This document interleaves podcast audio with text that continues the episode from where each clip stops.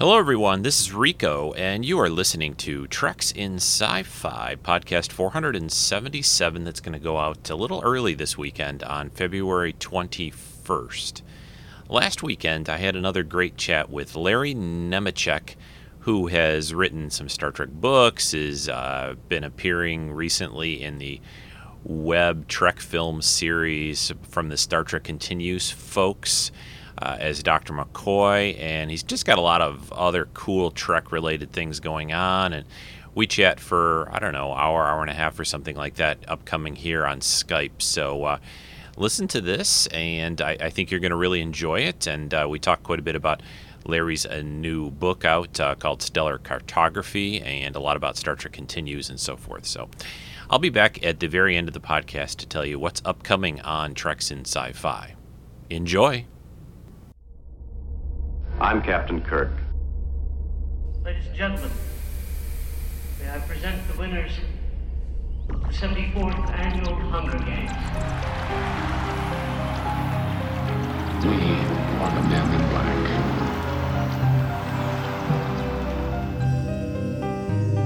I'm the doctor, by the way. What's your name? Rose. Nice to meet you, Rose. Run for your life.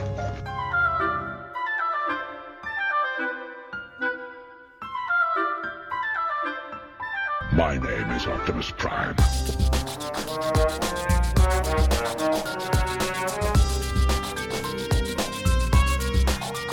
I am the Putus of Borg. Resistance is futile. Yes, the Jedi strength flows from the Force, but beware of the dark side.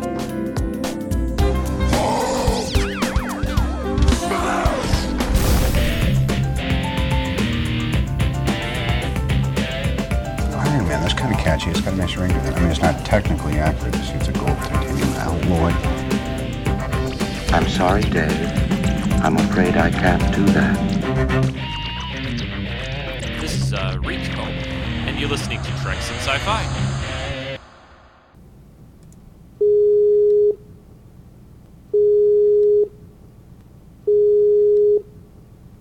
Hello.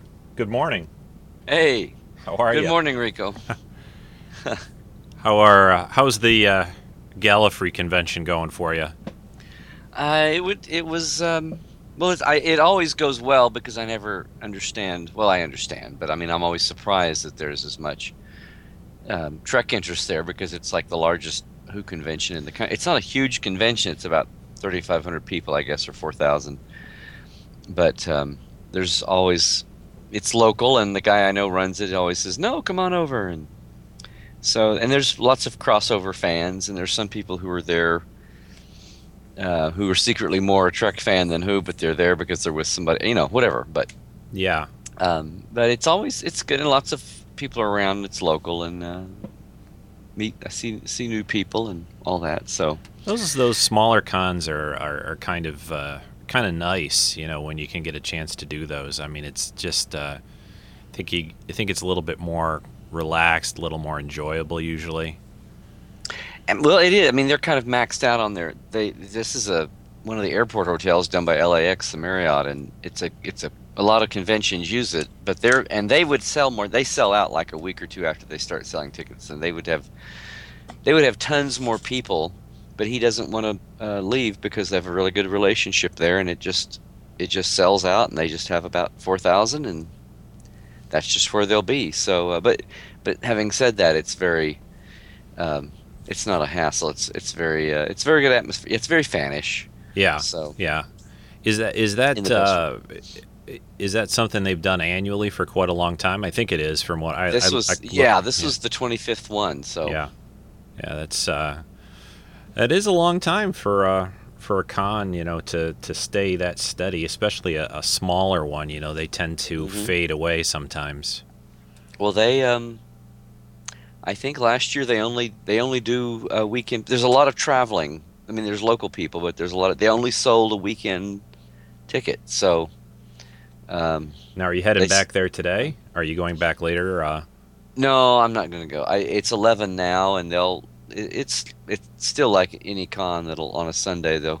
They formally close at I don't know five or six, but it'll Yeah. start dying down by by two or three or whatever. And it's a it's about a half hour. It's not that far down, but um, You were mentioning there were there was a bit of a you know Trek uh, you know fans and things there. Were there other Trek uh, people, celebrity types, or you know that? Uh, oh, in the guests and things. yeah, and the Uh, guests exactly right. Not really. I mean, I I forgot what he what Brent was there for a day yesterday because there was something else, and he was just local, and there, he's in something, and they were promoting it, and he came and just he did a panel, and he sat in the dealers for three or four hours or whatever. But Uh-huh. um, unless they're crossover people to begin with, you know that they've appeared in.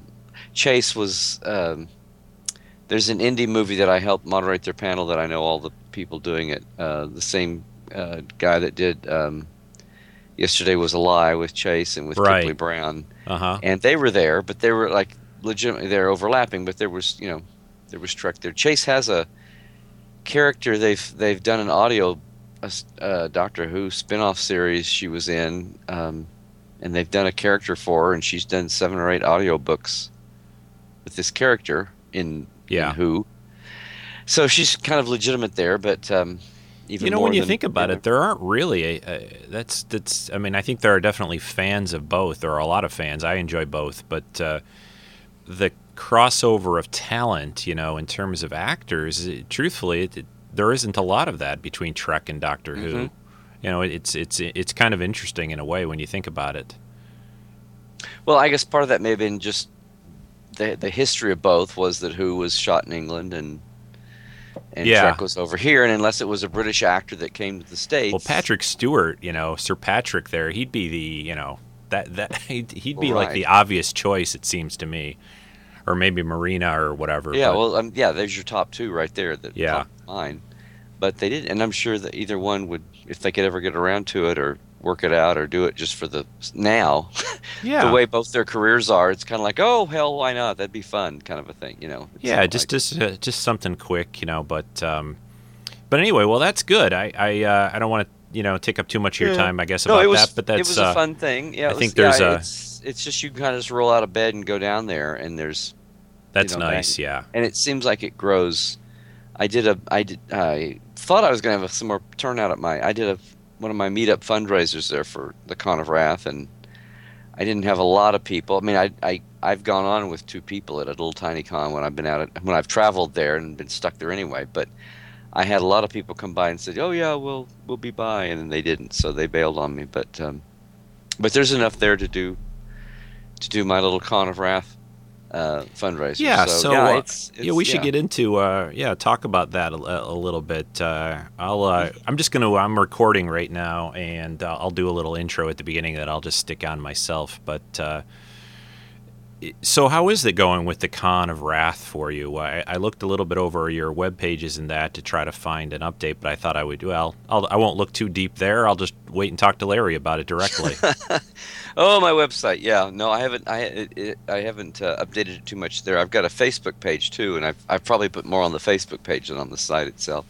Well, the Con of Wrath kind of took a back seat last year, which is kind of a laid back project anyway. It doesn't have a real tight schedule, but it's starting to come into focus. But I it really kind of got bumped to the back burner last year just because I had so much else going on yeah. um, with Star Trek Continues and Stellar Cartography, and we moved last year just on a personal level.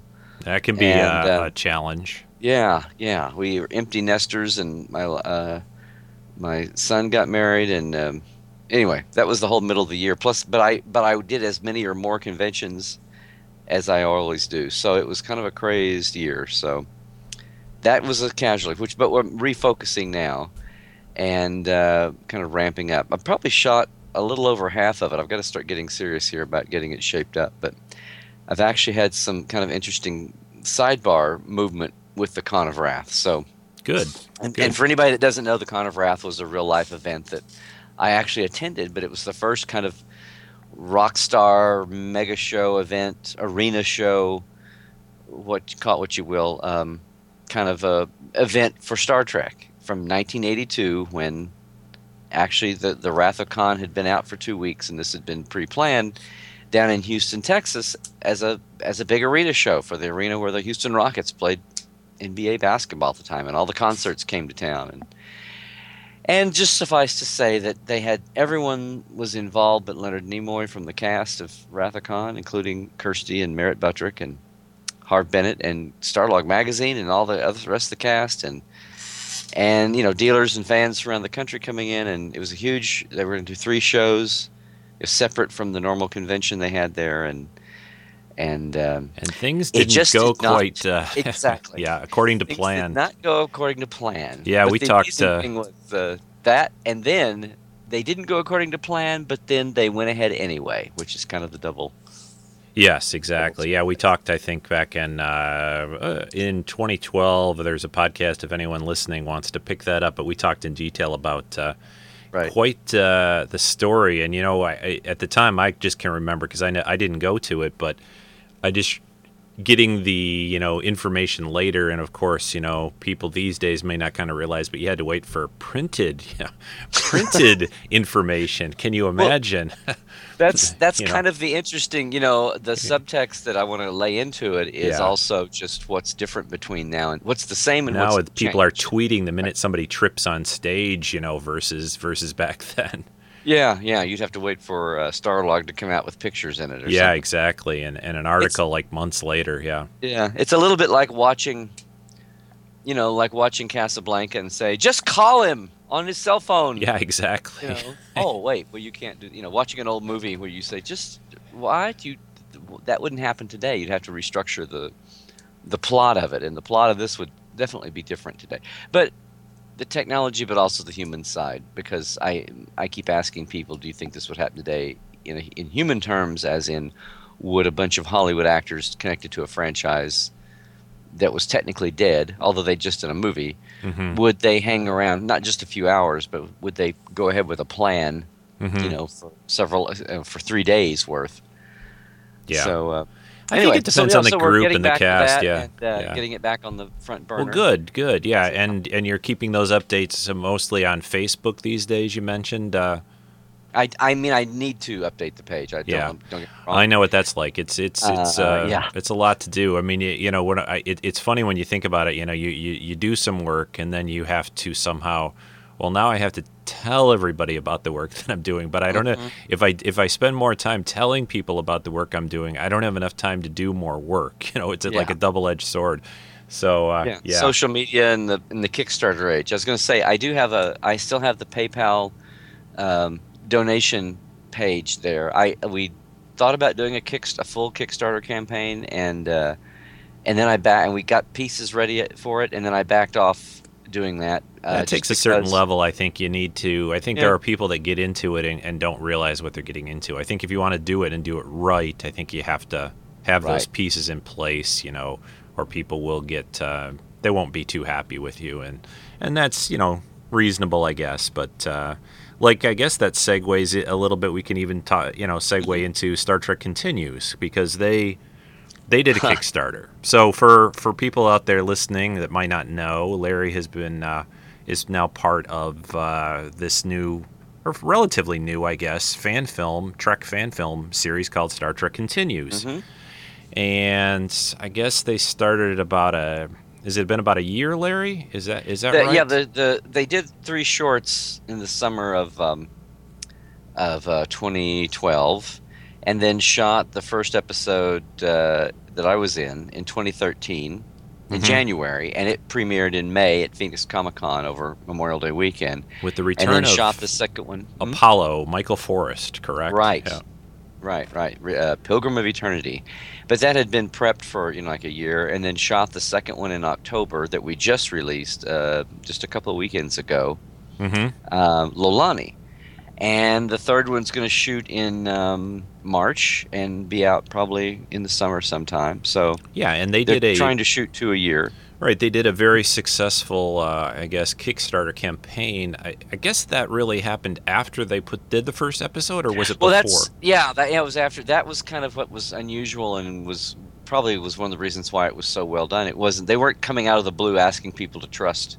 yes, you with nothing yeah. to show for it, right? Right. No, no, and it, you even, know. yeah, and even the three vignettes or, or the little shorts are something, but there's still not the impact of a full of a full hour, and you you know full hour episode, and you get that with the first one, and uh, so yeah, there was a whole. It wasn't a proof of concept. It's here we are, guys, and and Exactly. that led- yeah. But they had a they had a hundred thousand dollar goal for three episodes and passed it with one hundred twenty six thousand. So Yeah, So, that's yeah, fantastic. So, uh, lot- so a lot of work. basically, yeah, the for again for people who may not know who are listening, Star Trek continues like the also the the new Voyages or Phase Two project out there, fan film project, uh, basically um, sort of recreates the original series with you know very very authentic costumes, sets, effects, props, and recasts all the you know classic classic characters, classic cast, and uh, Larry plays Doctor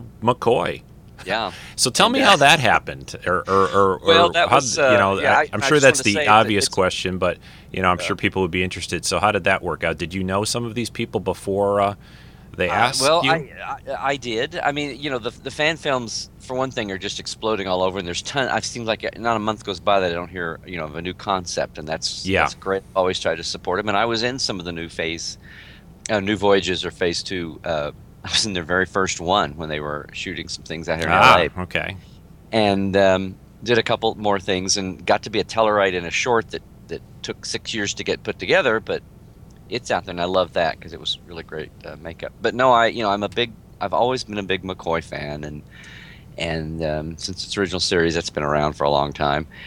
And um, they got going, and the original actor who was going to play McCoy, Chuck Huber, um, uh, in this this is Vic Mignogna's brainstorm. This Mhm. whole, whole Vic plays. Kirk. Vic in the, uh, plays Kirk. series, He yeah. executive produces. He's an editor. He's a composer. He's Yeah. really a Renaissance man, huh? Yeah, Yeah. yeah, And he put the team together to do that. So he was he's the, very much the driving force, and he's he's a huge. He's like an anime voice superstar at the anime cons and things. He Okay. has hundreds and hundreds of fans that that come out to him. He probably does. I could see that. Yeah, a I. I watched some anime, and uh, and I could see he's got he's got a certain quality to his voice that I could see that for that. Uh, yeah. so Well, most of yeah. all for this, he's a he's a lifelong Shatner and Kirk fan. Mhm. but hope you know more of um, uh, channeling it than just doing you know Shatner impersonation. Although Sure. he can do that. sure, he Yeah, can turn who- that you know, on. But exactly. so, But uh, but uh, he was the driving force in this, and uh, I have we have a mutual friend Ralph Miller who does the sound for a lot of these productions, and uh, a professional sound guy, but he's also a big fan himself, and a great does a wicked Nixon impersonation. There's a hysterical YouTube uh, on called. Um, People go look for it. It's called 1701 Pennsylvania Avenue, and basically, oh yeah, whole- yeah, I've, I've seen that. I think it? yeah. Well, that's Ralph, but he's not really an actor, but he loves doing that. that, that know, he's a wonderful uh, sound guy, and we and uh, he he knew my McCoy passion, and he was all over Vic to have me in. But Vic had his friend Chuck Huber and fellow anime circuit star, Uh-huh. mega star, um, down to do McCoy, and, and Chuck is McCoy in the vignettes. And they had to bump the shooting day on the first one, and Chuck uh, had a kind of a family crisis with his daughter and a medical thing. And he, anyway, timing wise didn't work out, and he couldn't do it. And So on three weeks' notice, they uh, Vic called me up and said, "Do you want to do this?" And I'm like, "Well, yeah, duh." Now let me think know, about I- it, Vic. Uh, okay, yeah. Now I thought about yes, yeah. E- exactly. So it was kind of short notice, and the crazy thing was, it came right at the time, and I couldn't talk much about it at the time, but right at the time that stellar cartography was coming together, and we had like a real tight window, like three months Ah, it's a it perfect storm, isn't it? Yeah. It was. It's like everything, you know, when it rains, it pours. So I, you know, three weeks notice and got there, and I hadn't. I'd, I'd been acting some again, but I hadn't been hardcore at it, and that was the that was the most fun hard work I'd had in ages. All these old muscles I hadn't used in a long time, and getting them back in shape. So, but it, no, it was wonderful, wonderful. And the, but the group, the people, everyone is either either talented and they've been doing it professionally for ages, or their kids in school studying or what have you. But everybody was just wonderful, the, the family there. And it's at the Farragut Films uh, set. So shout out to, you know, the producing Yeah, you guys film in. Uh, is that in Georgia? I think. Is that correct? or- It's right above Jackson. Like you land in Jacksonville and cross the line in Okay. 30 minutes, and it's three miles over the line Yeah. to Georgia. Yeah. So So, it- it's, which is why they don't want to film in the summer. It's always fall and spring. Yeah, yeah, it's it's it can be pretty pretty toasty, pretty humid. You know, hu- humid enough and warm enough, and then you turn all those lights on for you guys to you know get some good good footage, and I'm sure you cook then. But there's uh, some things the shields don't protect you from. And Yeah.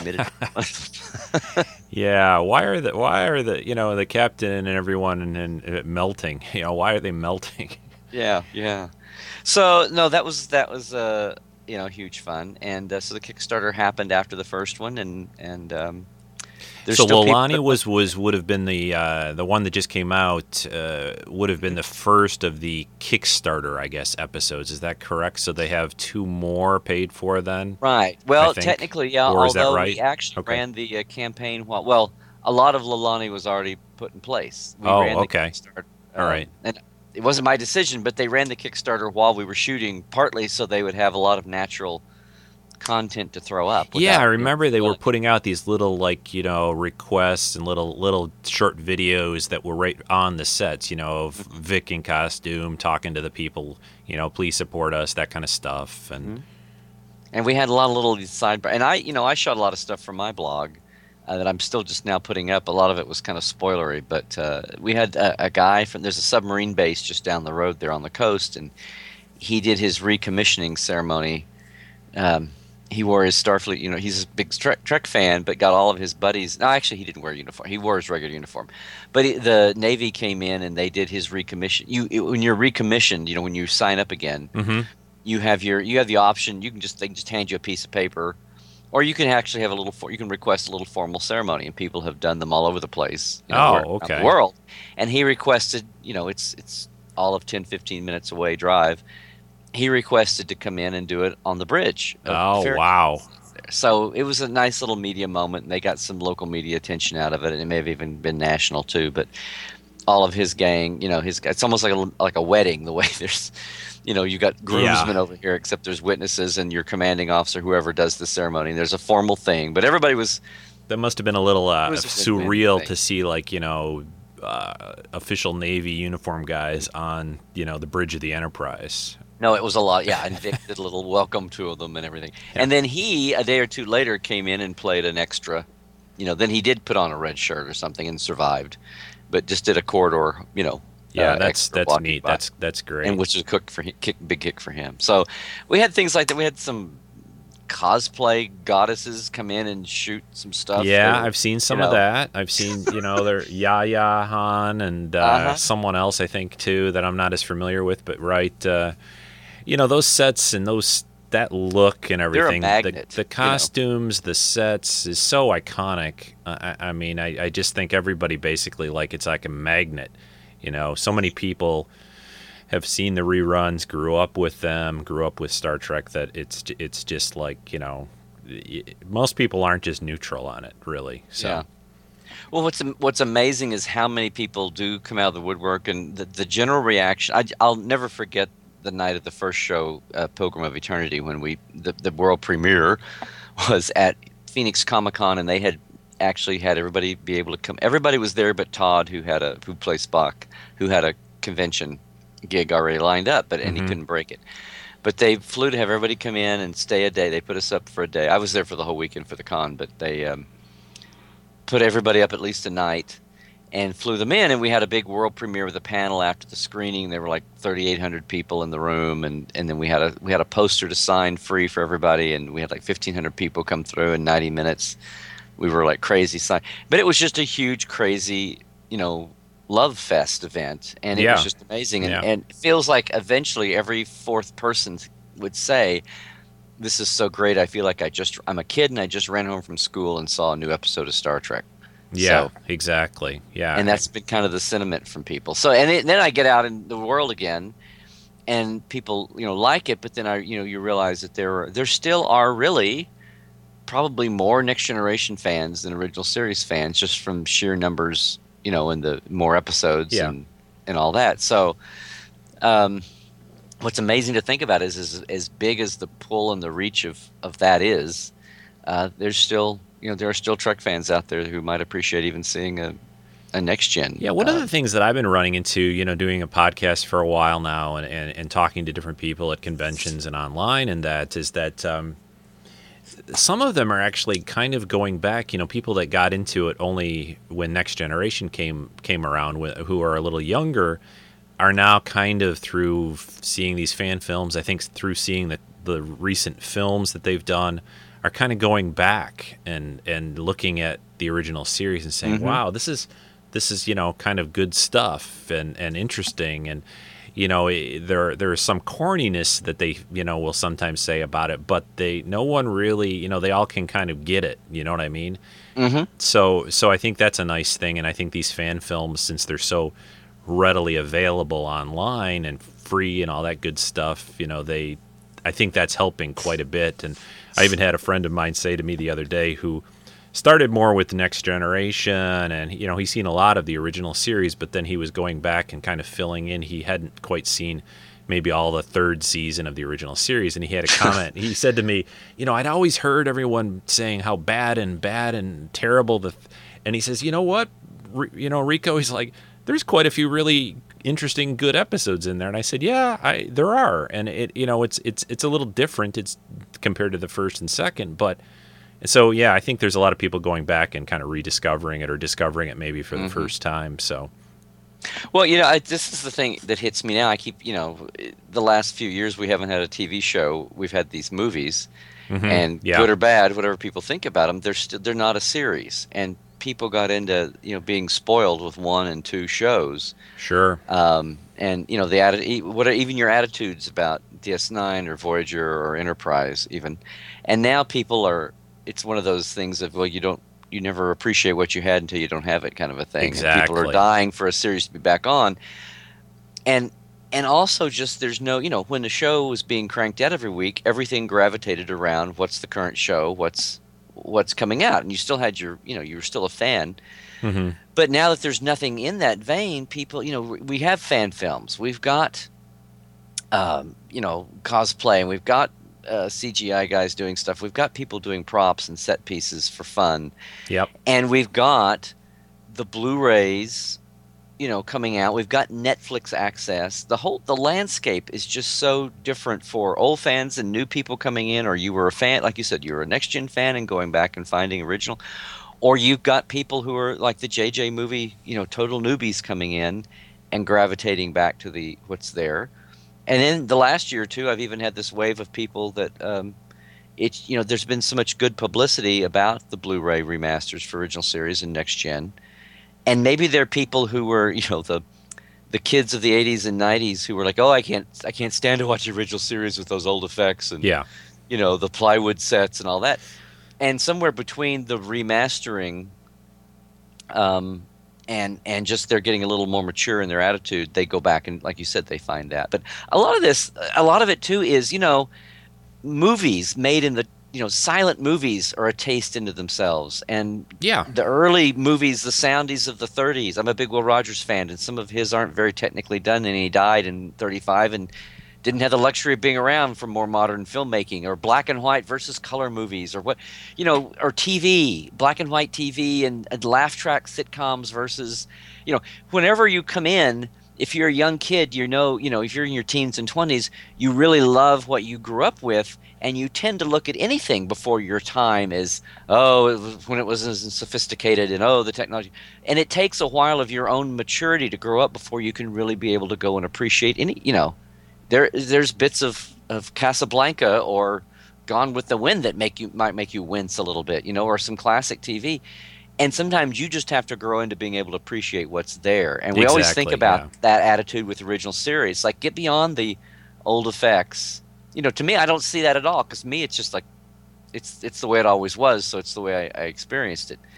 But um, but you know, that's that's even a human factor that uh, colors everything. And now everybody's getting older, and we have a new inbred of young people coming. And Doug Drexler had a great line. He said, "We've got all these uh, people coming in who are loving Enterprise, who don't know they're supposed to hate it." I know, I You know, know, that. the week that's to what I find uh, very interesting and ironic. You know that they'll. It was you know Enterprise.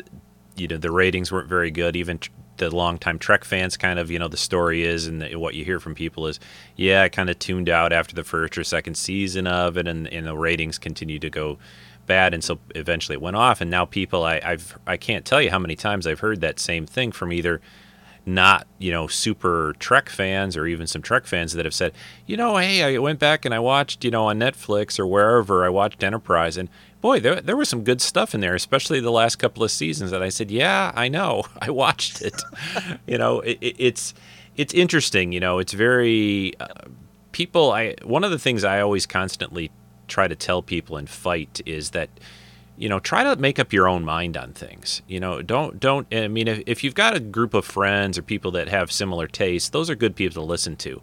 But but but you know try to try to at least experience it for yourself and make up your own mind. And now when they're finally getting around to making up their own mind they're saying oh yeah i kind of like this Yeah, and not that anything's above. I mean, I've got no no there's sad, certainly but I can still critique. I, you know, the second season of Enterprise got very thin on a lot of stories, and that's kind of really what started their viewer spiral. But they were also on UPN, you know, the crippled little network, and they would be way down in the master ratings. But yeah i think they well, and, and the one year that they overlap with Battlestar, with Ron Moore's Battlestar Galactica reboot, the last year of Enterprise was the first year that everybody. I we said this yesterday. Everybody thinks about Enterprise tanking and and Battlestar being this huge explosive hit out of the gate, but it was still on Sci-Fi Channel, you know, cable. And even though UPN was a crippled little network where the local hockey game might bump it to three in the morning or something, exactly. it still had more uh, uh, it still had more penetration more potential audience.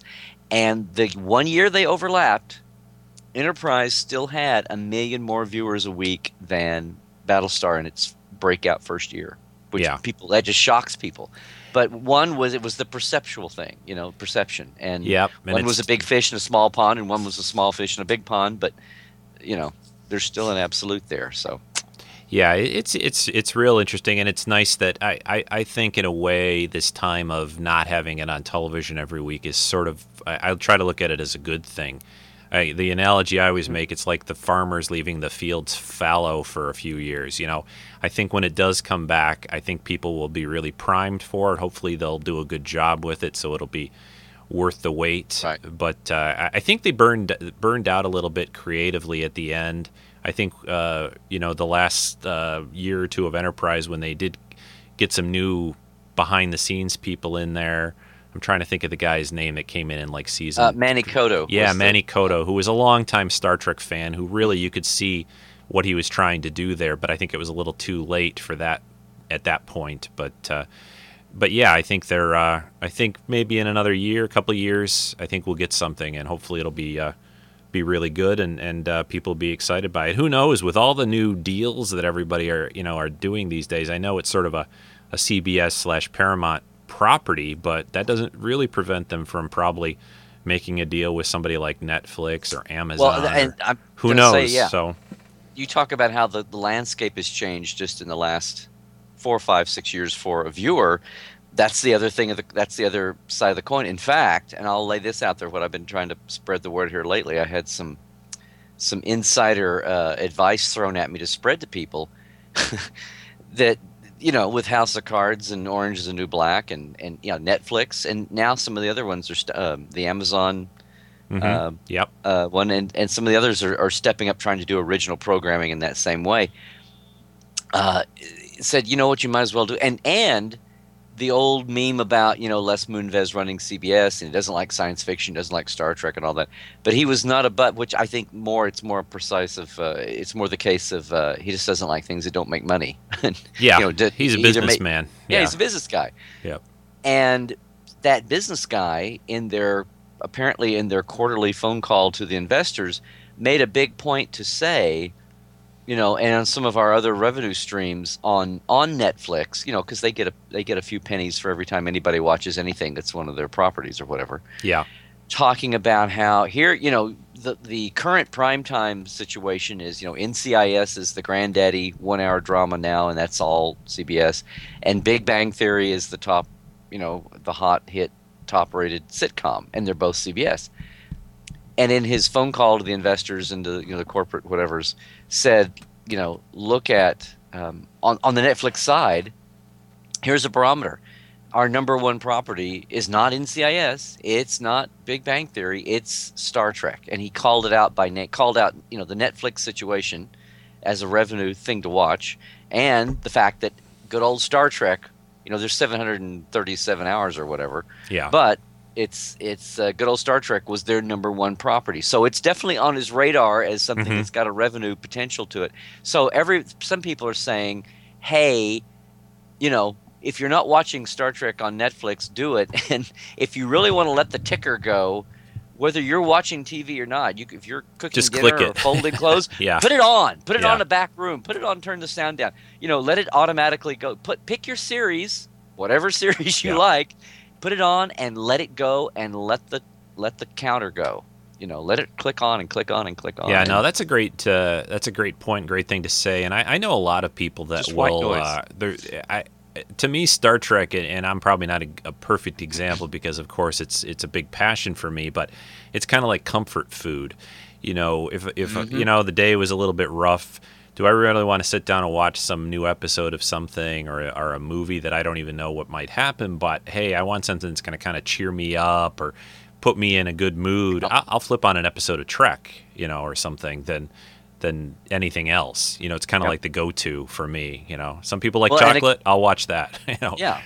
And again, we live in a time where we don't have a new show, but we live in a time where everybody's got, or a lot of people either have 500 channels, or they're on Netflix, or they've gone out and bought, you know, even if they're watching their box set, they've got their Blu ray and they stick it on their big home theater screen or whatever. They may have, they may be sitting on, you know, boxes. And eating crackers and peanut butter, but by God, they've got a big plasma flat screen TV. Yeah, and the, and, You know, and that, so and that eight bucks or whatever a month for Netflix, you know, you can Yeah. you can watch anything anytime almost immediately. Uh, with uh, you don't even have to go into your uh, closet or shelf and, and pull off the disc. You know, I'll even I've got uh the episodes on disc, but sometimes it's just so much simpler with a an iPad in bed or whatever to just go okay tap tap and now I'm watching an episode. So Yeah, that's a really that's good good a- point. That's been like a quiet revolution in just the way we view, um, you know, just the way we view things, and even people DVRing the shows when they're on a cable channel or something. And Yeah, and if you only have your like you said, you're cooking dinner and you only have maybe 15, 20 minutes or something like that, you you know, if you've seen the episodes, it doesn't bother you that much. You can say, "Hey, I'm just going to pop on, you know, mm-hmm. an episode of TNG that I like or, or or Deep Space 9 or whatever it is or or the original and and then while I'm cooking, I don't really have to pay close attention to it because I already know what's going to happen. But you know, it just kind of I like seeing. no, it's like you said, it's the Yeah. comfort food. Yeah, but the bottom line there, that one, that one uh, uh, uh, point was that counter is something that people pay. Netflix pays attention to it, and CBS pays attention to it. So you know, if you if people are just put it on the background, put it on the back room, whatever. If you're not actively Hey, watching, I wanted to go back just to, and, and and touch on a, a couple of quick little last questions about the Star Trek continues before we talk about uh, your, some of your products and, and Sure. and yeah, we kind of got here. off there, but yeah. But yeah, I just wanted to. There's a couple of one one thing I wanted to ask you was wh- how long do you guys usually film for, and did you do it all like in one shot for Lolani? It's it's I, I always find that interesting if you know you had to go back maybe a couple of months later and finish, or how that all works, and what Yeah. your, what your plans are for like your next episode too. Well, one of the one of the the things about uh, Vic and the team he's put together is that they really do try to go in. And it's very efficient. It's it's you know it looks good on screen, but it's also it's broke down and shot. We shot the first one in in either eight or ten days. Oh, It- okay. You know, re- Yeah. very relaxed. Now there was some there was some B unit stuff that was done later, like on that show, the the bit with the planet on the planet where he goes in and helps the kid and the old man. With the, they did that in L.A. You know, on location and that Mm-hmm. Yep. kind of a thing. But no, it was uh, on the stages there in in Kingsland. It was. Um, and, and it was very relaxed, which is great because then it doesn't turn into crazy. I mean, it's very well. It's professionally broken down. Yeah, you don't walk in and basically each day right. goes, okay, what do we want to shoot? Hey, let's shoot over on the bridge today, and which pages, and you know what I mean? It's like, Yeah, you yeah. can't So really we're do not- that. We've Yeah. never had a. Uh, I mean, the good side of this is we've never had like, oh my God, we've got to get this done, and so and so leaves tomorrow, and it's three in the morning, and we've got to finish this, and everybody's fatigued and shooting each other, and you know, kind of a thing. We Yeah. we've al- always would be done by seven or eight at Why night. is Dr. McCoy wearing mascara? Oh no, he's just really tired. So, and in fact, the first shoot, I remember they were thinking about maybe changing this. We, we were doing so well about changing the schedule and dropping the last day and, and shaving a day off what we thought, but they went ahead and stayed with it, and everybody had you know good spirits and all. yeah. The second one was a little more segmented, and you know when Grant Imahara comes in, he has one or two days usually on a weekend, and you know in that show we had Lou Ferrigno, and we had they had him for two days, and so that was driving that, and we had people gone to conventions that had already booked conventions over. I mean, Vic and Todd and and Chuck were all convention bound, and our and Chris White, the director, had a had a family emergency. Yeah, you need a massive daughter. chart, basically, you know, because of that. All you know, everyone's got these other commitments. You know, Yeah. this isn't their whole life doing this, doing these shows. Right, So right. But the the point is that it was aside from Chris's uh, medical emergency at the last minute with his daughter, which everything came out okay. But at the the the point being that it was scheduled out, and so it was like a ten day shoot with a lot of whole. And, but it wasn't ever pressing the, you know, it was never pedal to the metal. It was everything was very comfortable. But then, having said that, like there were there was a shoot in L.A. If if you haven't seen Lolani, there's a flashback sequence, a, a kind of a jagged memory thing, and we shot that here. I won't spoil that; it hasn't been long enough yet. yeah, don't. But, yeah, uh, that's uh, yeah. It, uh, it's it's a great episode. I mean, it's very. It you know I, I grew up on reruns of the original series. It has a very good TSO or TSO T, too many times T, TOS feel to it. Look, uh, the message there is. Uh, it, it, it's to me I, after i watched it i felt like it was the kind of an episode that i could easily have seen them doing at some point in time just because you know it deals with the orions and you know you can see all that in the trailer i don't mind saying things you know and and you know slave girls of orion it's like you know the federation's over here and like even though they have this non-interference kind of thing it's kind of like would they really put up with that you know and it's yeah it's a great episode and a great message and all and it's uh, and you have uh, a couple of great guest stars too. You mentioned Lou and uh, Erin Gray from Buck Rogers is also in it.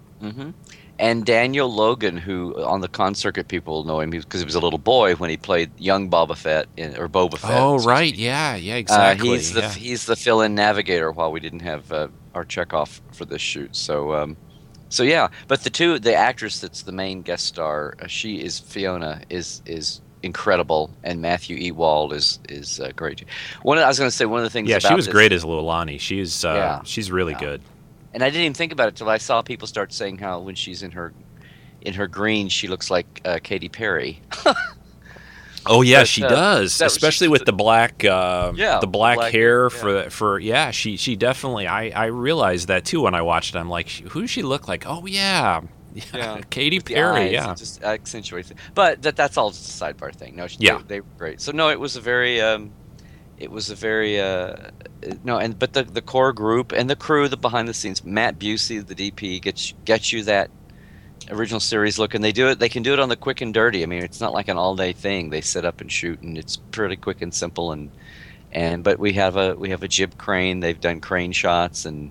Now you say you're Uh, going back in uh, in a few weeks in March to do your next episode, uh, and are, are, do you already have a script for that? And I have a chance This, to oh, it's, yeah, peruse. it's, it's very, very different. Now, just so everybody knows, I'm, I, it was kind of a difficult decision all around, but I put a lot of things, like I said, on back burner for this and some new things I've got to get into. I'm not going to play McCoy in the next couple. Chuck is going to come in and, and, oh, are they okay? do that. All right. I'm staying on as a, as a, uh consulting producer with the show and being involved in um, promoting and the script development. well, there's only that, so many want to- hours in each day, right? that's true. That's true. And some things I wanted to do for McCoy that I hadn't been able to get to and do, and that's been frustrating. And I've got some things I've got to get done this year. So, at some point, back around, we circle around, um, do some more things on camera and all that. any But little I- uh, any little tidbits about this next episode that you are okay to give away? Any any little hints at Um, all? Anything? well, I'll say this: this one, there's, there's, we have a guest star. Uh huh. Oh, I, oh, actually, I can say this. This was publicly announced yesterday. Um, if people are familiar with it, there's a really good indie movie, kind of a. It was called science fiction film noir, but Chase Masterson was in it. So any Trek people may have seen this, and another actress that had been in a Enterprise episode one time, uh, Kipley Brown. Chase and Kipley were the stars of an indie movie called Yesterday Was a Lie, Yes. Mhm, that a I'm friend of mine, James Kerwin, wrote and directed. It was his baby. The actual and and he's working on his actual uh, project now. Uh, it's a redoing of the play RUR, which is a classic that gave us the term robot.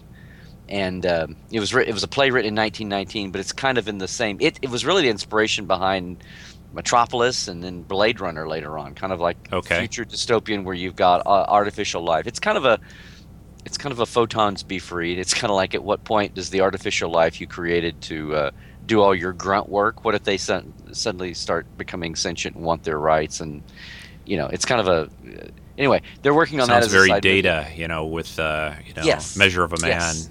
Yes, yes. The whole data. What are my legal rights eventually? And then Yeah. the, the same thing with the Doctor on Voyager. What are my legal rights eventually? Ah, okay. Anyway, that's James James Kerwin. That was his brainchild. He's working on that now. He did yesterday was a lie, and James, who's a huge fan, uh, wrote the script that's going to be out and uh, is going to direct it. Oh, he says, Here's, you know, fantastic. I, I want to direct and do my script. So that's what they're working on now. It's very much a um, and Kipley, who was in a show and was in yesterday was a lie in, in RUR. She's uh, the main guest star of this show. Okay. And where number one had Michael Forest as Apollo, and we had a couple of guest stars. Uh, and number two, Lolani was very guest star centric. The next one gets back to more of the regular cast. Okay. Uh, it's it's a more it's got a, a one or two guest stars. So I'll I'll just say that. And it's Okay, uh, great. it's uh it's as much as these first two I think have found uh, as long as everything goes well as as much as the first two have struck a chord but you know they haven't been carved they've had a different each of the first two has had a different feel and a Yes, I would say, emphasis. yeah and uh, this next one will be the same way it'll be its own it's technically a sequel but um Yeah. it'll definitely be its own its own baby and I and I dare say that it'll be a fan without being you know like uh, a fan wanker or something just uh, it'll be it'll it'll hit home with people who go oh that's very cool so Well, it's very nice that they've got this established, you know, group, and they have a pattern, and they have a regular. You know, that's uh, Mhm. I think uh, it, it's really good. I mean, it, these things definitely take time and and effort, and people need to know that that this isn't all that uh, these people work on or do. But you know, rather than having you know these other films, which have been great, but you know, sometimes due to different things, they'd put one out and then two or a couple of years would go by and you wouldn't hear from them again that type of stuff and this is this is very nice to get so yeah it Well, now, a have lot they of that mapped is- go ahead go ahead. Oh I was gonna say a lot of that is Vic's personality. He's just the driving force. Yeah. Yeah it's And obvious. like, he's uh, uh, shoot he's- it in, you know shoot it in January debut it in May and uh, shoot it in October it's debuted in well you know you in got February. uh, you know what I call like a, basically you know all the pieces in place a well-oiled machine you can you can do that. You know these guys this is what their piece of it is to do. These guys work on the CGI these guys you know work on the lighting or sets or whatever it is. And uh, and that's yeah Yeah, It- and and I and I you know I, I did shout outs to Matt Busey, who's our DP, who who actually uh, has a whole other life up in up in New England and Vermont. He's he um he filmmaking is kind of on the side for him, but he does it really well. And uh, I uh, shout out to um, oh Ralph Miller I mentioned on sound. These are all like professional people. I have to give a yell out to uh, Lisa Hansel and Tim Vitito. A lot of fans may remember them from some of the Vegas conventions, but they've been doing makeup on. They're excellent makeup artists and also prop effects people. And they've been. They also did uh, makeup for uh, Star Trek Renegades, which was a standalone movie. ah, right Tim. Russ's yeah Tim Russ's thing, kind of a, the same group that did of Gods and Men only years later, and they're working on several independent movies and things. But they're they run the makeup, you know, uh, which is which has been fabulous, and uh, yeah, just a regular group that um, gets together. It's a great mix of, of kids coming in, like college age, who are trained, and and uh, people, you know, Vic meets on the circuit, and uh, and the cast, and they all come in from different, you know, wherever they're coming from to be there and it's a great group. Everybody goes to eat most of the time. We go invade one of the local places every night, and um, so some of the pictures are out. Well, I'd love to see, you know, the that you- whether it ends up on your blog or YouTube or, or Star Trek Continues Facebook or whatever. But uh, I, I I'll tell you the the more the behind the scenes photos, video that they they put up and around between them and you and whoever, I think that stuff is all great. I just I just like seeing that because it's it, it just shows that you guys are having a lot of fun and and you're also working hard too. So that that's Yeah. great. and that was the first. I mean, the first impression I had. The first we had a horrible travel time. My first day on Pilgrim of Eternity, but it was in sick bay, and to walk in the first morning and the set is all the gorgeous sick bay set with the with the uh, purple accent light above the bio beds. Yeah. And uh, you know, No, it was just, just great. beautiful, gorgeous looking, and, and the sick bay sets were the first. And then to be there, and you know, the stage discipline. I mean, it was like everybody was there, everybody's excited, but it was you know, sound marker, light, camera, action, go. It's a broke. When I say broke down, I mean the the shoot is scheduled out efficiently. We're doing these sets with these people called this day. Here's all the calls. Here's our plan. Hey, we made our plan. We we wrapped at seven or we wrapped at eight you know fairly much on schedule if there's a if there's a hiccup along the way everybody you know jumps on it and solves it or they solve it for the next day Yeah.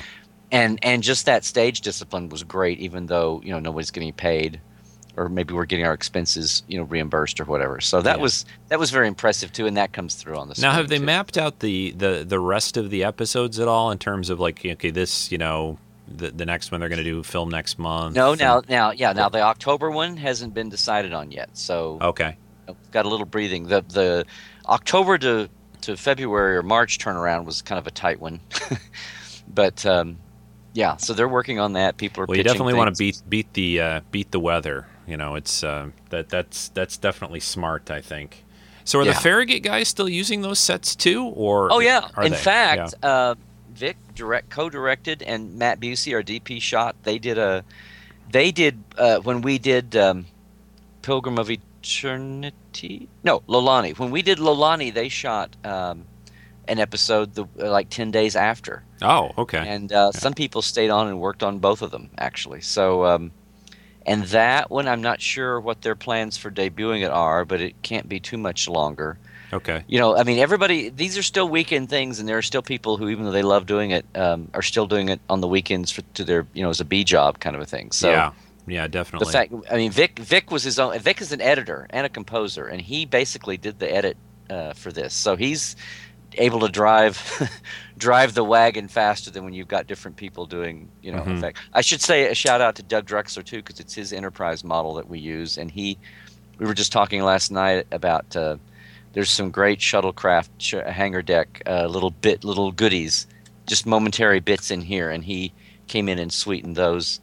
People will see when they see yeah, it's it's it's it's really well done. I mean, there's little things like the phaser array at the bottom of the saucer section that I noticed. I mean, just just little touches like that that like a geek fan like me notices that I go, "Oh yeah, that's that. They got it right." so Yeah, hopefully, hopefully. So yeah, so so I'm I'm gonna be involved with with continues and circle back around, but I've got even some- though you're not going to be acting, are you going to be able to make it down there when they shoot this uh, the next one? See, that's that's Or you're not iffy, sure? just because Yeah. yeah. just because everybody's coming on their. Uh, I've got something. The there's only one of the two weekends I could go, and I I, I just don't know. I'm Yeah. I'm busy working on two other things right now that hopefully maybe later on or by Vegas time or something I can I can All talk right. about. Well, let's But, uh, yeah. let's leave that for now, and uh, you know, love to get an update further in the Yeah. future again. But uh, the the other thing that I want to talk about that uh, I want to let everyone know that uh, between Amazon, uh, what was his name, Justin, and you, That's right. we had a we had quite a uh, quite a, uh, somewhat for some reason a lengthy production to get uh, a review copy. But I finally got Larry's new book, Star Trek. I guess you call it a book. It, it's basically a collection of maps, but uh, it's uh, officially called Star Trek Stellar Cartography: The Starfleet Reference Library, maps from the Star Trek universe. And it is a massive tome that I, I, I am still just going through. I only got it last week, but it, it's it's fantastic. And it, the first question I had about this project, Larry, the, the obvious question probably is, so why did you do this, and how did this get all started? Well, the the goofy thing with this is um, actually they uh, CBS and Amazon came to me about it. I mean, I've I've Oh, wanted okay. to know. I've been. I know I'm not alone on this, but there's a lot of people. The way the book franchise has come down the last ten years or so, partly because of you know air, uh, echoing the production history of things. As we got into the aughts, you know, out of the '90s and turn of the century, the novels all the paperback novels kept going along, but the nonfiction really dropped off. And part of that was pocketbooks having the license and the cost, and I think things there was like kind of a episode references, encyclopedias, yeah, yeah. And when there was the something, scenes, we had yeah. basically yeah the Yeah. the, the uh, production reference kind of thing. Yeah, that's definitely true. Yeah, I've noticed that. I mean, I used to pick up all that stuff pretty regularly, and it's like, okay, boy, there hasn't been a lot of that lately. Yeah, and part of that was um, part of that was uh, there was an attitude that as the ratings went down on the shows, that there was less readership, and part of it was the internet was coming along, and people aren't going to be buying books and Who buys all books? that kind yeah. of thing. So, so part of that was this: we we lost a lot of the even the reference works, much less the you know we were kids and we had the Enterprise blueprints in the pouch, and the tech manuals first came out, and they yeah. were so oh gosh, I just you know people poured would over go those. where Yeah. we didn't see it on TV, and they would they would come up with stuff. So that's where the bowling alley is, right? I wondered about that. Yeah. yeah. Kevin Riley wasn't crazy. T- tell Vic to rent a bowling alley sometime and put a little bowling alley scene in. in Oh, that's there, funny. there- there- I that would be fantastic. I would love to see that. be. No, and then have someone doing, oh look, we are having ice cream in the bowling alley. You could you could do. Have you ever gone bowling in the one of those midnight things where they make everything like fluorescently glow? I don't- Right. I, don't know if you've ever seen that, but that that's the way I'd set it up. Something really weird, futury looking, and just just a couple of quick shots of Kirk and Spock. You know, maybe chatting over a couple of frames. You know, or something. just a side little thing. Okay, yeah, yeah. there's it's- my it's, pitch. You know, but McCoy's fussing with the ball, and Spock says, "It's it's simple, Doctor. It's simple geometry, yeah. The acceler, yeah, it's the acceleration versus your angle of tangent with the and maybe the ship gets hit by somebody, you know, attacking at, the, at when they're about ready to, you know, maybe Kirk's working on like a perfect game or something, and you know, all right, you could do that. That would be fantastic. So, all right, but anyway, sorry. Back to your back to stellar cartography. So the the books had dried up. So Amazon contacts you. And yeah, says, well, they Amazon. You know, I say that Mhm. the last two or three years, uh, our friend John Van Citters at, at CBS Licensing Consumer Products. I mean, he's they've been wanting to have you know the cool nonfiction fun books and theme Yeah. books back, uh, and and you know find the ways. And one of the and we've you know Abrams they, with 365 books that that my friends Paul and Terry worked on and. Some of these, there have been some one-off items that have been kind of cool out of the box. yeah, they have that Haynes series, you know, the the, the breakdown construction of the Enterprise and Klingon ship and all that.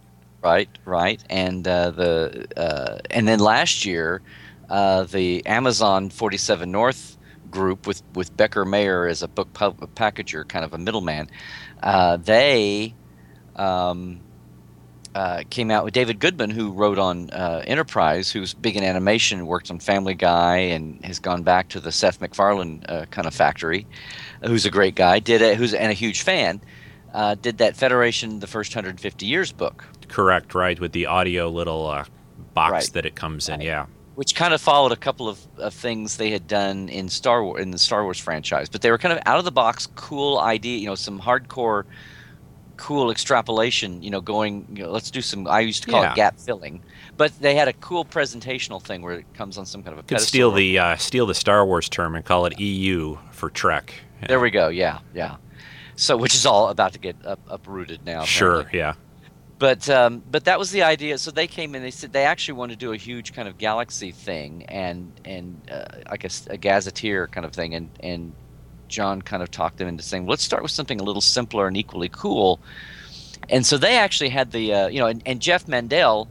Uh, it's we have this running joke. Jeff and I met by mail back when I had done my. I mean, star charting you know, trying to get canon and real astronomy together, and then everything that's just out there floating around loose was a thing that hit me. The first thing that hit me when I got my Bjo concordance way back in the day was how many stars and planets are out there that you know, these should be organized, and how many are real astronomy, and then how many aren't, and they Mhm. need to be fit together by the story point and all that. And I worked on that on my own. Then I got sucked into, thanks to Jeff, we were going to do self-publish this in his zines, and then the 1980, some of your long time, I won't say old time, some of the old fans. You're gonna say Star Trek maps, right? Maps that came in a pouch, Yeah. right, right. I and got Jeff that, got yeah. called in to work on those, and a lot of my stuff went out the window because they changed the format from the tech manual format. But um, we worked on those together, and that's where we he came to me, and we worked on that. And then you know, the years go by, and I'm in LA working, and he comes to LA, and he's working, and he's in our department, and and uh, winds up working on the movies, and then Voyager, and then Enterprise. And this, in the end of the first year of Enterprise, he did a new book for Pocket, the Star Star uh, Star Charts, and it was a, a book, and it was one of the last of the uh, we were talking about this, the last of the not cool nonfiction things, but very frustrating to people because it had a couple of foldouts, but other than that, you were limited to the page sizes. You know, people wanted something bigger. So- Yeah, hard to do a map of like Yeah. a part of the galaxy in, in a you know eight and a half by eleven book or whatever. Yeah, but we, he called. I got to do the chapter intros and did a lot of checking with him, and he had several people down as Mike and uh, Okuda and, and Rick Sternbach and Doug and a lot of people that he worked with in his kind of consultants and tech people. Um, so here, flash forward ten years, and we're in the fallow time, and but trying to do some cool things, and there's some updating that needs to be done to that, but also just what would be an out of the box kind of concept and and to their credit they had the idea of doing the maps and doing not just straight on maps doing something that way but doing some alien things and doing some things from different times in history and actually they had the idea of doing like a klingon map a cardassian map and kind of left it up to us about well what would be what would be a setting what would be a time and an era and a focus for a klingon map that would be cool. So between john and me we said well let's do the Klingons at their most, you know, propag- let's do pre-detente Klingons when they were, you know, like original series era. Let's do they have they're when they say, "Ah, the whole galaxy is ours." right, exactly, like- exactly.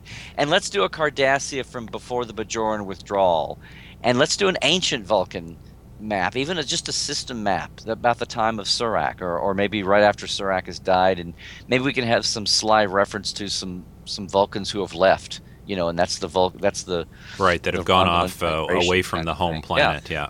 So and then we'll have some straight ahead ones, and let's do like here's some things to fix. Let's do a Romulan War era thing, is, and let's go out on a limb and do that, and let's do a let's do a Dominion War map, and and uh, which was a huge, probably the biggest gap filling to do was the Dominion War because everybody had kind of sloughed off, even even Mike and Doug on the show, and then Jeff in his book kind of fudge the Dominion War because a lot of it hadn't been mapped out. It didn't make sense. Mhm. So there's all that, and they basically said, "You want to do this?" And I was, "Yes, of course." And Jeff actually does one map. He was he's working on two shows and couldn't do more, but he does kind of the kitchen sink National Geographic map in this, and um, that's like jam packed. So, so two other artists kind of divvied up the other ones, and um, what I wound up doing, I was originally going to do just the guidebook, and then I got uh, pulled into kind of. They didn't realize it at first how it was going to play out. It was they thought at first it was like here's a list of labels, put them on the maps, artists, and then we'll check them, and then bang, we're done.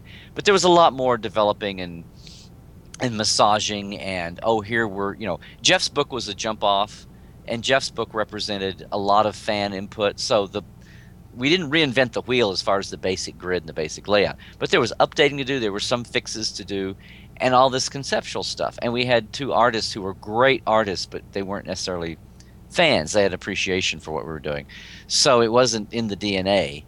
So we had to. I wound up doing an awful lot of content and concept directing, along with, you know, John at, at CBS and, and our editors at, at Becker Mayer.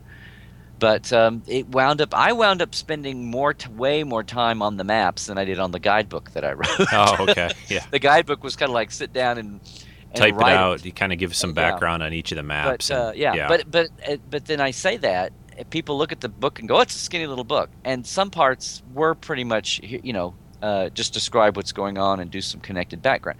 But at the same time, there's there's chunks of the book that where we connect the dots in a way that no one's really thought about before per the topic. And there's some parts of the book, especially the Dominion War, that I'm very proud of because I, I did a lot of fixing. I went and gave a, I basically say I choreographed the Dominion War to fit the charts in a way that, and, and people pretty much, you know, uh, Star Trek Online uses the basic layout. So it's kind of like this is pretty well ex- uh, accepted as the grid, kind of like the Okuda's timeline is pretty much accepted now. And well, even, uh, yeah, and it's I, I- So- I, you know, I, like I said, I haven't had a huge amount of time. I've I, I've I've looked through it some, but you know what I think people don't realize is how much filling in of gaps in some of those eras and times that, and you know, you can't just. uh, I think what they don't sometimes people may not quite realize is you're not just trying to throw anything down there. Anyone can draw like, okay, we're going to do this. You're trying to kind of make it sort of make sense and work too. Well, yeah. Yeah. And you you blend. You have a lot like, of okay. real astronomy. Yeah. and you have uh, and you have Star Trek's canon that people kind of know, and the, part of the thing was I didn't want to reinvent the wheel. I, I mean, I did some research to see if fans had gone off in tangents. Everything. I mean, we everything from language to, you know, layout to uh, just on their own little like a little.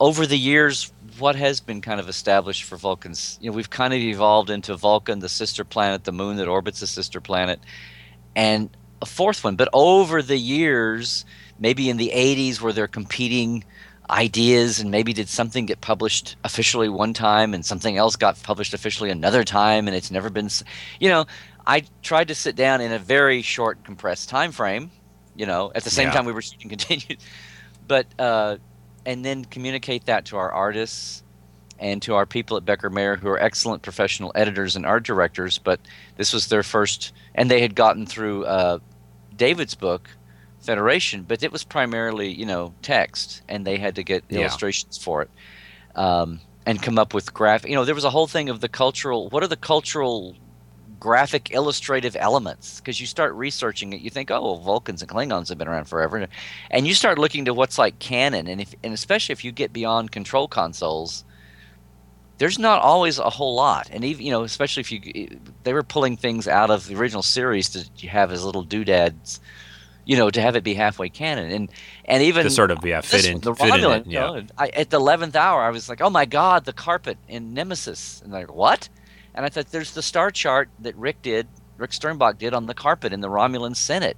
And we oh got, yeah. you know, at the Yeah. eleventh hour, and I'm like, look, here's Romulan icons for maps, and everybody was like, yay! And like, I can't believe, you know, John didn't think of it. On, like the eleventh hour, I was like, oh, here, this is canon.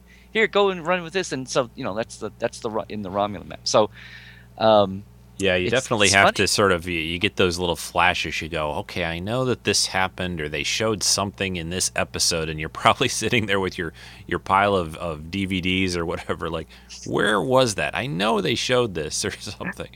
Well, that that end of it's a lot easier than it was ten years ago because Yeah, we've got you know, true. Net and everybody's got their stuff. But it was a lot of reaching out, either knowingly or just seeing what was out there, and then saying, "Oh, well, then let's look at. Well, look, this is kind of where this movement is going, and most people are going here. And oh, what did what did online use? Okay, or golly, this is a complete vacuum." No one has ever touched this. No one has gone there that we can find. We're on our own, guys. Let's, you know, best guess, Mr. Sulu. Yeah, And- which is both a good and a bad thing too. You know, it's like Yeah. okay, I don't have to contradict anyone, but I, we've got to create it too. So Right, right. So then it yeah. then it becomes into your inner think tank, and maybe you pull in a couple of people to bounce stuff off of. yeah, And and I've got some thank yous in the book. Um, uh, um, Marc Okrand did come up with a new Klingon place name for us. There's a there's a place name within the Klingon Empire that was very uh, galactic standard English Anglo, and I'm like, we could do better than this. And so he did that, and Diane Duane contributed a Romulan uh, name for us, you know, just as a fun thing. So there's there's a big reach out, and some fans who did some work. Uh, there's a guy that um, has a Facebook page where he's doing the he's doing um, the Dominion War day by day as it would have appeared at Starfleet Academy. oh to my gosh, hearing about it.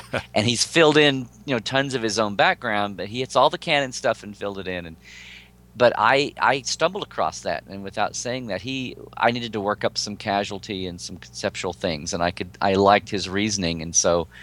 Um, you know, I did baby steps in with him. So I did a shout out to him and some other people that had worked on Vulcan language back in the day and just kind of pointed me to here's the competing ideas for Vulcan and the system and the language and you know so anyway so you know we did as much as, as we could but again there's lots of holes for what we did or just what anybody had done so yeah, it's a beautiful That was fun. uh, That was like beautiful package. I mean, I love these kinds of reference things. You know, you were saying earlier about you know people everything's going digital and digital books and throw it on their kindle or their ipad or whatever i were there was there ever, ever any talk of of making this available digitally i don't think it is at this stage right it's not uh, in any form Right. Yeah. No. No one said that yet. And part of the, of course, part of the, the fun of the maps is that uh, I mean, what, what people kept they're saying big was and they driving them fold crazy. out yeah Yeah, Uh-huh. you can get them and play with them and get them all over the. We had people sending. I had people sending me Twitter and Facebook pictures where they were like, "Oh my God, I've got to get. I've got to go out and buy frames. I don't have enough walls." Somebody said, "You know, walls. I need walls."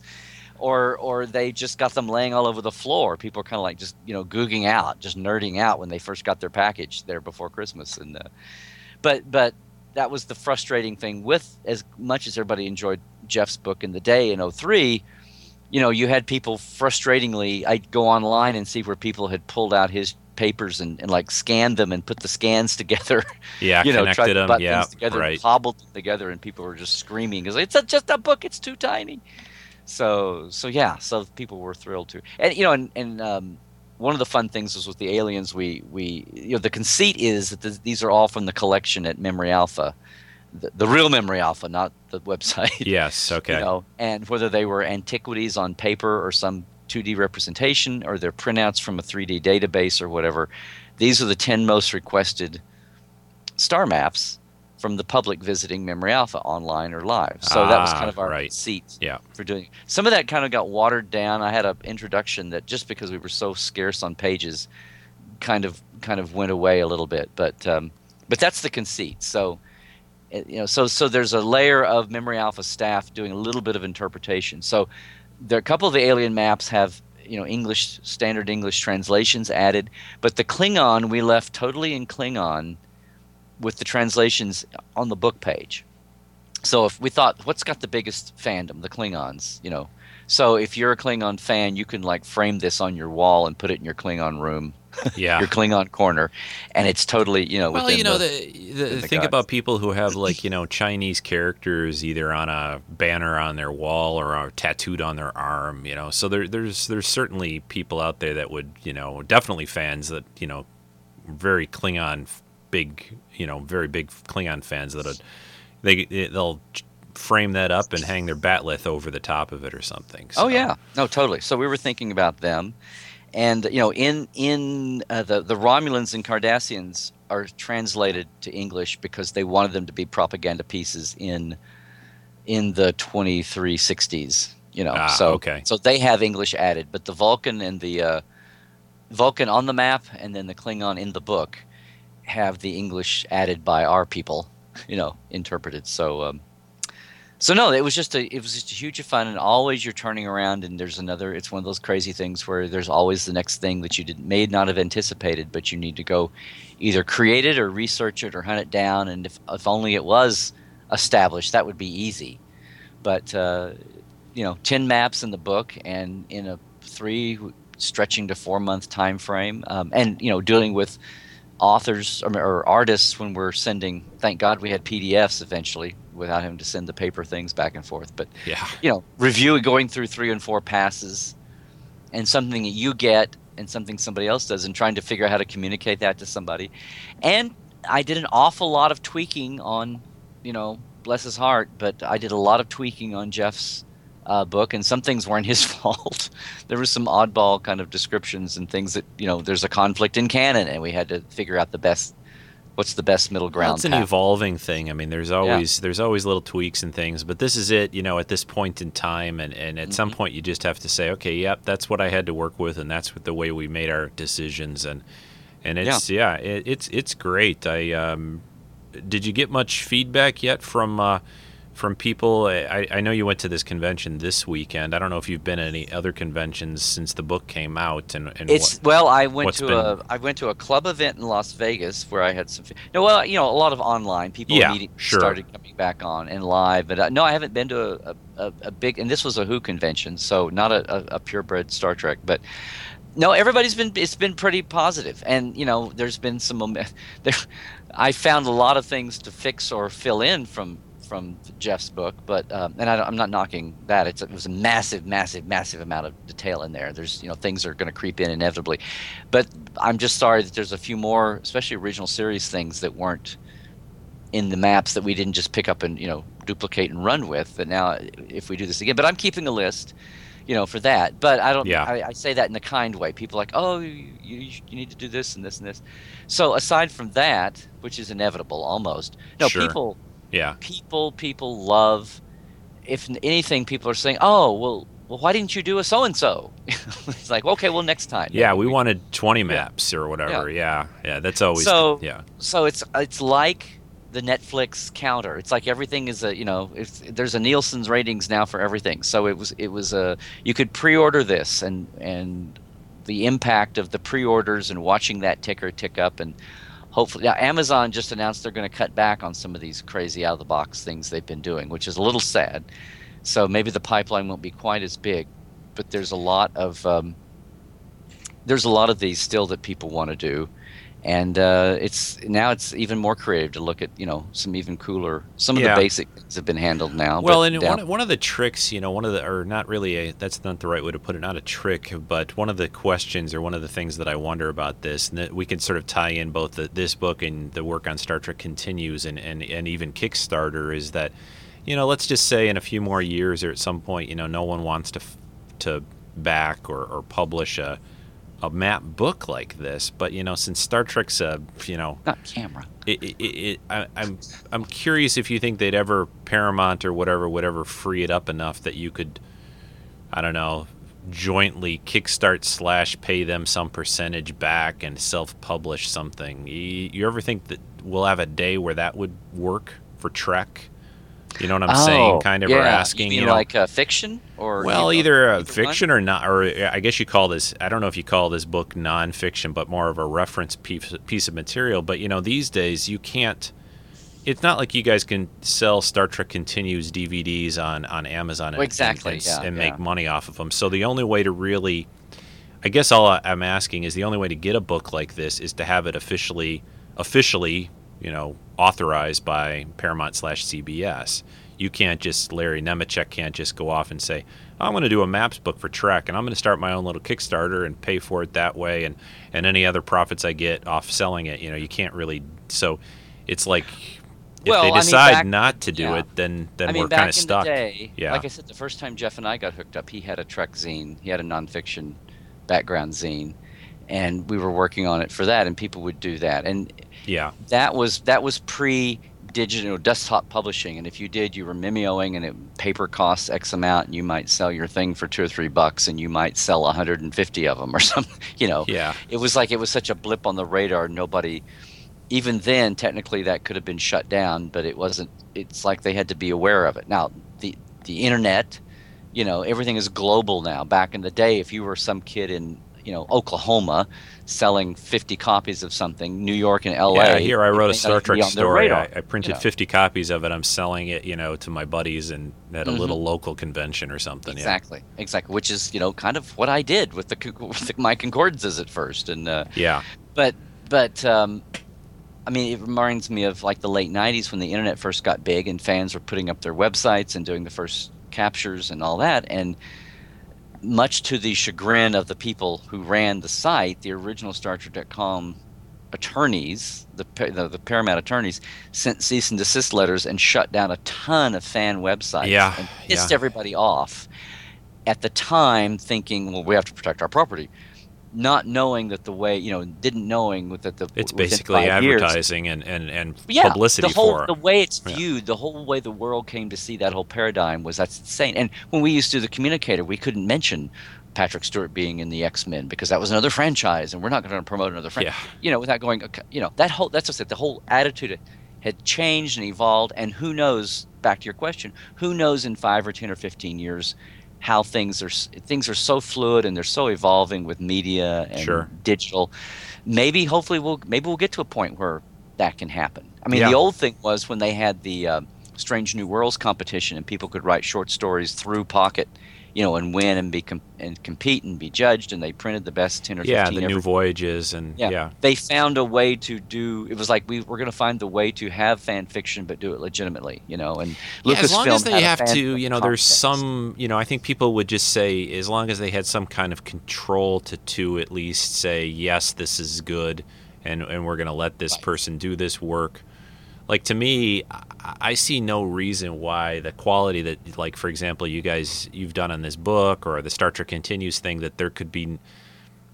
Why would Paramount between you guys and say, hey, yeah, well, we we would love to have that go get sold and. and you make a couple of bucks, we'll make a couple of bucks. It can pay for your next filming. I, Well, I just there's it's yeah. it's it's somewhat. Um, I think it, it. You know, you're not just like guys with hanging up little plastic ships in your basement and putting out a schlock product. I mean, Right, it, it, right. it it's if anything more professional in in certain ways and more polished than the original series was. You know what I mean? I mean, there's not. I don't think there's anybody in the original series if they viewed that or who worked on it would be embarrassed by that. So it's it's a little unfortunate that that can't. I mean, you're getting definitely a lot of exposure online, but well, it it yeah. comes back down to the lawyers and the legal Yeah. and and there's a lot of things and this is what happens with the fan films. There's a lot of times when the people on the ground at, at cbs or paramount they're not stupid. They're they're if they're not fans themselves they're savvy business people. And they are thrilled that people still love trek enough. I mean there are other people in other properties or wannabe properties that would kill they would die to have a passionate fan base that feels compelled oh, to Oh, for throw their you money know, for into doing 50 all this. years that have followed Right. this thing and and and you Right. know, you know frankly every year probably gains more fans so Yeah. But they still have to protect their legal things so that 5 Sure. or 10, 15 years down the line, something they let, let either they endorsed it or they let happen doesn't come back to bite them. Like they rue the day now in the 70s they didn't like license conventions, you know, kind of a thing. that the, you know, so I mean just goofy little things, but things that were done and now it, it got to be 10, 15, 20 years later and by the time anybody cared in a business way, well, it's, you know, any judge would say, well, "I'm sorry, you let this go for 10 or 15, 20 years and didn't do a thing about it," you know. yeah So they that's the that's the double edged sword for them. But at the same time, the last thing they want to do is squash this and come out heavy handed, like the C and D letter on the websites in the '90s, kind of a thing. yeah they've they've it's a nice So it's that benign. I'm going to look over here. And just don't make me come after you, and otherwise, la di da di da. Oh look, maybe people are doing something behind, off not behind my back, but just kind of off to the side, and that's kind of where all of this It's a nice balance well- right now to a, to a degree. I mean, I'm happy that they, they could certainly completely squash things a lot harder than than they they are right now, but uh, it's still also I think I, I'd love it to get back to the avenue like you said where there was some kind of a submission process of and and, and you know like hey we, we we did this fan film and we think it's pretty professional would you guys like to sell it and, and make some money or something like that or some kind of little situation. I mean, you can certainly hop on YouTube with with an any you know with small digital devices. You can pretty much put up you know you guys what you did with Star Trek Continues right up on your big screen TV. So you're pretty much watching an episode. hey, mostly commercial free except for a little ad maybe at the beginning. So uh, they they could almost potentially make more money in a way if if they would figure out some some avenue for that perhaps. right But- that makes it's a it's a win for but you know like i said things keep evolving you can almost like not even tell what's you know the late 90s is an era you know when when enterprise was canceled in 05 who would have thought that within what are we now well we're coming up on nine years now it's going to be Yeah. it's not just the other day but you know it's kind of interesting when when the guys doing um, uh, Doug Conway doing uh, Star Trek Renegades when they did Of Gods and Men that was 06 07 and there's been a huge you know social media has come in since then. I mean there's been so much just happened in the last five six seven eight yeah, years definitely, and it's it's, great to hear the that they're, dynamic they're on so many levels for so many things yeah, it's it's good to hear that they're definitely paying attention. I like you said, if if anything, at the end of the day, they they are businessmen and want to make want to make some money. So that that's right good. right right let's figure out a way to, to do it and eventually calmer heads kind of try to figure that out and have it be a win-win for for everybody but Well, let's. Uh, I, I don't want to take up too much more of your time. I know we already talked for quite a while. It's always great to talk to you, but Yeah. uh, I, I wanted to give you a chance to, you know, if, if there's anything else. I know you were. There was an audio thing I also wanted to quickly ask you about that you had on your website. Um, some. oh my my trekland on cd uh, yeah, the Trekland Trekland speakers. CDs. yeah Right. Why don't you tell people a little bit about that and Yeah. then give us. well let me yeah here's the here's the couple things that are like on my plate right now that's that's one of them actually uh, basically i've got hundreds of hours of like these long 30 60 90 minute interviews with all the writers and designers more writers designers staff people than the actors really.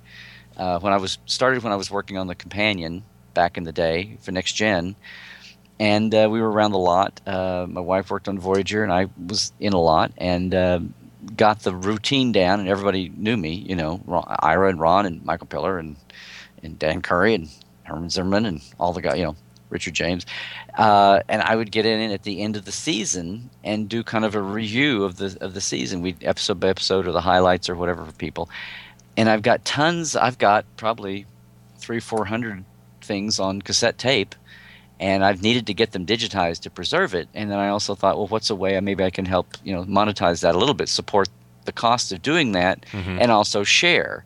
So I came up with this idea. I called it Trekland, which is you know my blog and the brand Trekland on speaker. So you get the idea that it is audio. It would have been wonderful if these had all been filmed, but still, even having the audio is is amazing because we get into a lot of detail that people don't tend to do when they're sitting in front of a camera constantly. So the first one, and I brought them out at Vegas. So two years ago, the first one um, was all people who had passed away that you weren't going to hear at a convention or a podcast next year. You know, so Michael Piller. Um, and I've just gone. Oh, here we go. Yeah, Michael Piller and um, and uh, Bob Justman. Okay, uh, and um, um, So they're basically a lot of fill in and behind the scenes stuff about you know how right, episodes very long done. form, no sound bites, no. Yeah. I'm sorry.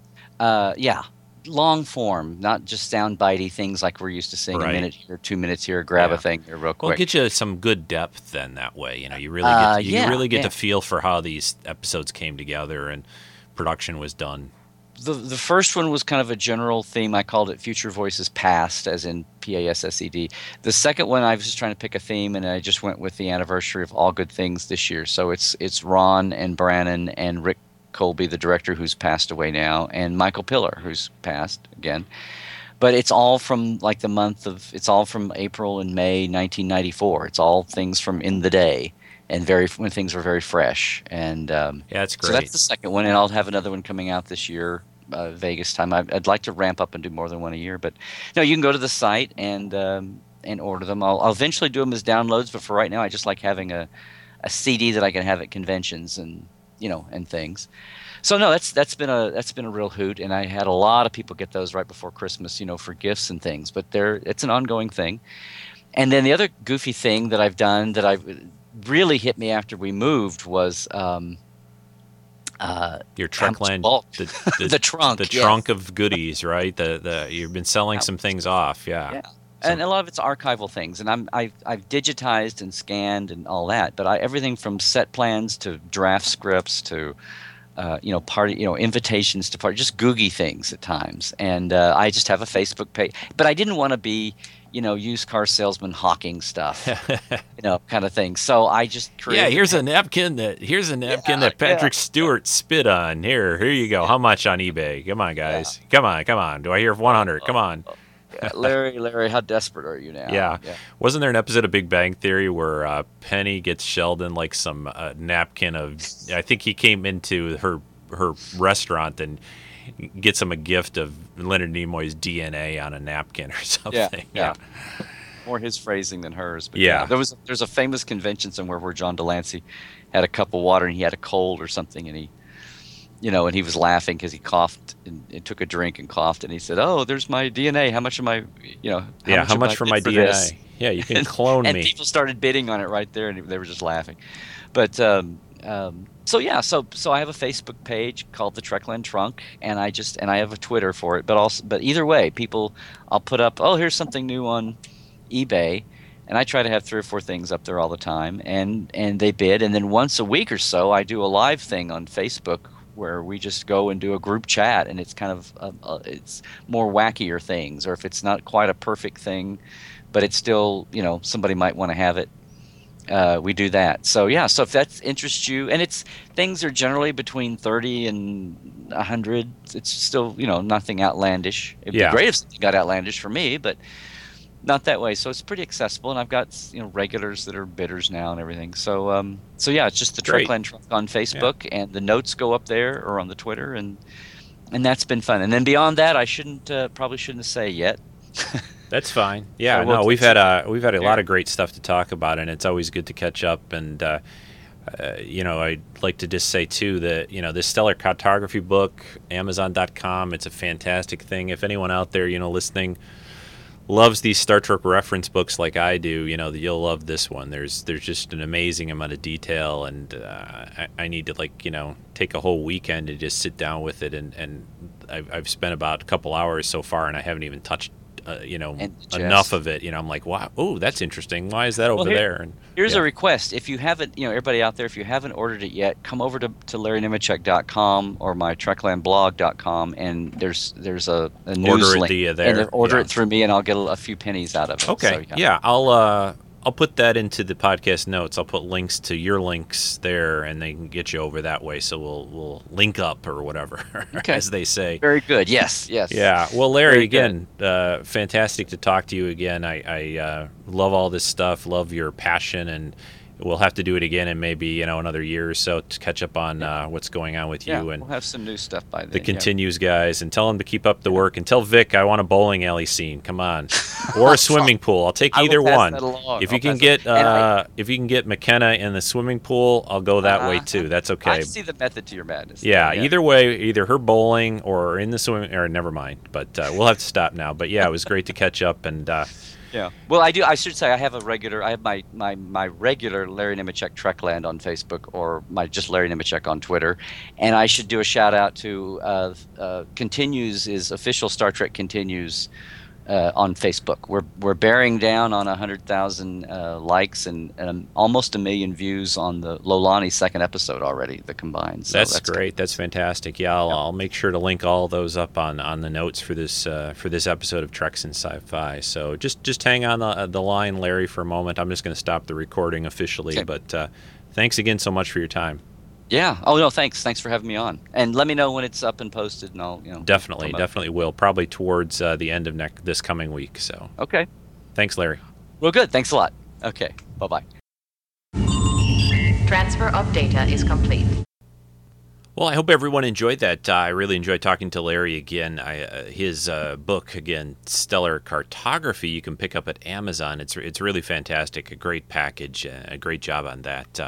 You can follow more of what is going on with Larry. Uh, check out his Trekland uh, blog, Larry Nemecek, N E M E C E K dot blogspot blogspot.com and find out what's going on with him. A couple other things he wanted me to mention. He does this uh, Geek Nation tour thing, uh, which is really cool, uh, and you can learn more about that. I- You visit different geek related spots and things. Uh, over on the uh, West Coast, it's at uh, geeknationtours.com and uh, check that out. Uh, lots of cool things going on. He's going to also be a lot of uh, conventions here in 2014 Emerald City Comic Con, Away Mission in Tampa in April, FedCon in Germany in May 29th to June 1st. Uh, one in down in Lake Charles, Louisiana, Bayou Con Bayou Con 5, Sooner Con, uh, San Diego Comic Con, of course, the Las Vegas Trek Con, uh, and uh, Creation Vegas. Yeah, I mentioned that. BlasterCon, and just a whole bunch more. But I'm sure you can just, again, follow Larry on either Facebook, uh, also, like I said, on his blog. So, again, thanks so much uh, for him taking time to talk with me uh, this past week. Upcoming on the show, um, as some of you know, I'm heading to China for work for about 10 days, which is pretty cool. Hopefully, be able to have some fun and see some things over there. But uh, that will mean next weekend, uh, the weekend of March 2nd, there won't be a show. I It's just going to be too complicated to try to put one out next weekend. So I decided to take a week off completely. No guest, no me, no nothing, which is about the first time, I think. Uh, maybe the first time. But when I get back, uh, I'll be doing a uh, show on March 9th, which I'm calling the Geek Grab Bag. It's going to catch up, catch things up on news that's been going on the last couple of weeks when I'm away, and, and just talk a little bit probably about my trip in China, and maybe I'll I'll try to spot some geeky things over there. So uh, that's on March 9th. On the 16th, uh, Meds will be here with a show on Automan and Street Hawk, some old, I think both 80s TV shows or 80s or 90s TV shows. I'll be here on the 23rd of March with a TOS episode, The Alternative Factor. On March 30th, uh, you're going to get the Moyers here talking about the TNG episode, The Child. On the 6th of April, I decided to tackle the uh, Star Wars, The Clone Wars. Just kind of go through the different seasons and give you an overview of that show, which I greatly enjoyed when it was airing. And new episodes, uh, the, the final episodes are going to be on Netflix soon, too. So. And then on the April the 13th, uh, Invaders from Mars with our resident classic sci-fi film, uh, buff Mark will be here with that. So that's what's coming up in about the next month and a half or so on Treks and Sci-Fi. Always, you can just uh, check us out over on the web at treksandsci-fi.com. There's podcast info there, schedule things, and we're also on Facebook. We've got the forum. Uh, you can always email me at treksf at gmail.com. So, again, thanks everyone for listening so much. Hope you enjoyed today's show, and I'm out of here. Bye bye.